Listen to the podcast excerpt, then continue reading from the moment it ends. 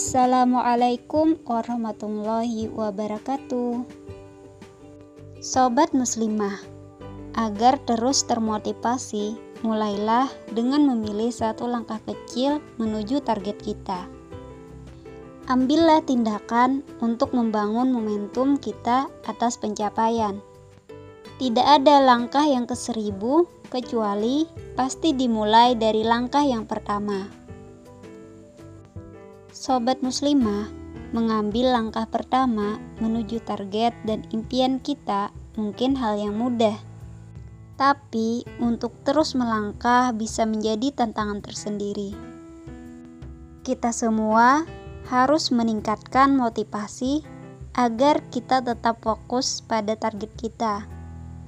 Senantiasa memiliki semangat yang membara dan komitmen untuk mengantarkan impian dan harapan kita. Ingatlah, komitmen ditambah tindakan sama dengan hasil. Misalnya, kita membuat spiritual komitmen masing-masing dalam bentuk proposal hidup, kemudian di breakdown menjadi program aksi tiga bulan. Kita masing-masing harus bisa membuat prestasi atau karya dalam waktu tiga bulan prestasi apa saja asal bermanfaat bagi sesama dan menjadikan kedua orang tua kita bangga punya anak seperti kita. Tentu pastinya yang membuat Allah ridho dan sayang kepada kita. Sobat muslimah, berikut ini setidaknya ada delapan kunci agar impian dan target hidup kita tercapai. Pertama, susunlah rencana tindakan dengan membagi target kita ke dalam bagian kecil yang mudah dikelola. Kedua, gunakan prinsip hidup kita sebagai acuan dan standar untuk mewujudkan impian kita. Ketiga, lakukan perawatan diri dan kesehatan kita sebagai perangkat dasar seumur hidup dengan kebiasaan hidup yang sehat dan teratur. Keempat, kunci untuk menyeimbangkan hidup ialah dengan memegang kendali dan bertanggung jawab atas kehidupan ini 100%. Lakukan dengan mengelola waktu kita. Usahakan untuk selalu teratur dan buatlah perencanaan. Kelima, ingatlah keyakinan negatif menjadi hambatan dan rintangan langkah kita untuk bergerak maju dalam hidup. Untuk itu, hapuskanlah bisikan negatif pada diri sendiri. Karena pikiran negatif sama dengan hasil negatif. Keenam, ingatlah selalu bahwa pikiran positif dan memelihara sikap positif dapat memupuk kepercayaan diri kita. Ketujuh, kembangkan keterampilan berkomunikasi kita dengan memperbaiki kemampuan untuk mendengarkan, berbicara, dan membangun networking. Kedelapan, pilihlah langkah-langkah kecil menuju target kita untuk membangun momentum demi mencapai langkah yang lebih besar.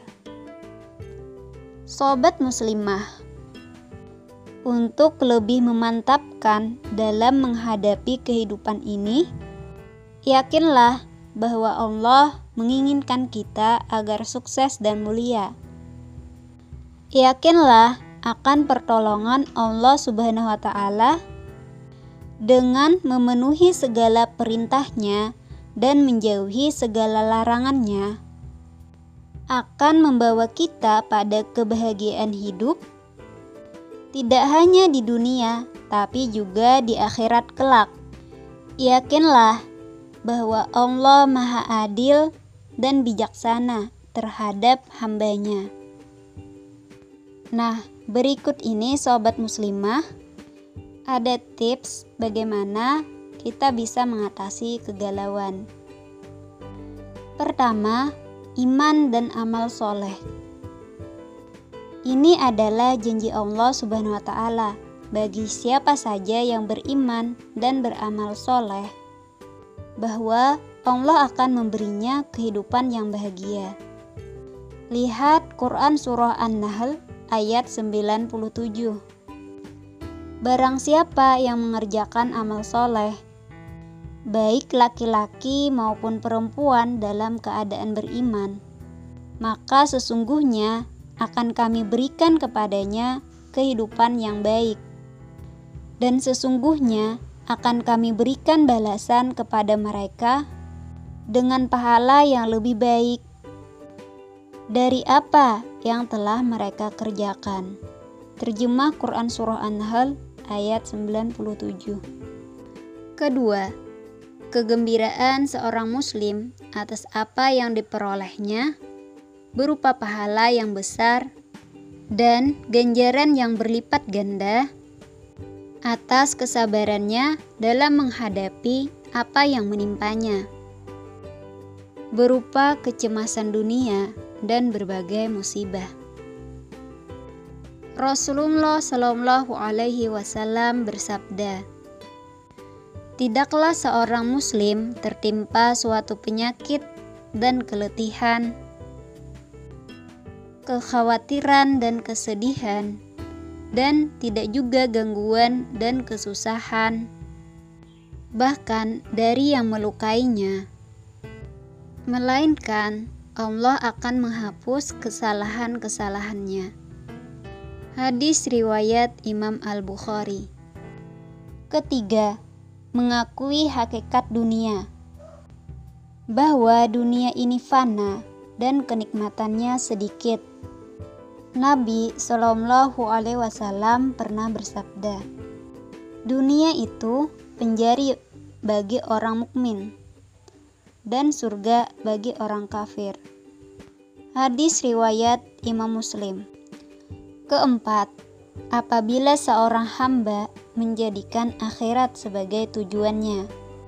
Allah Subhanahu wa taala akan menyatukan urusannya yang berserakan dan memperteguh keinginan hatinya. Barang siapa yang keinginannya hanya kehidupan akhirat, maka Allah akan memberi rasa cukup dalam hatinya. Menyatukan urusan yang berserakan dan dunia datang kepadanya tanpa dia cari.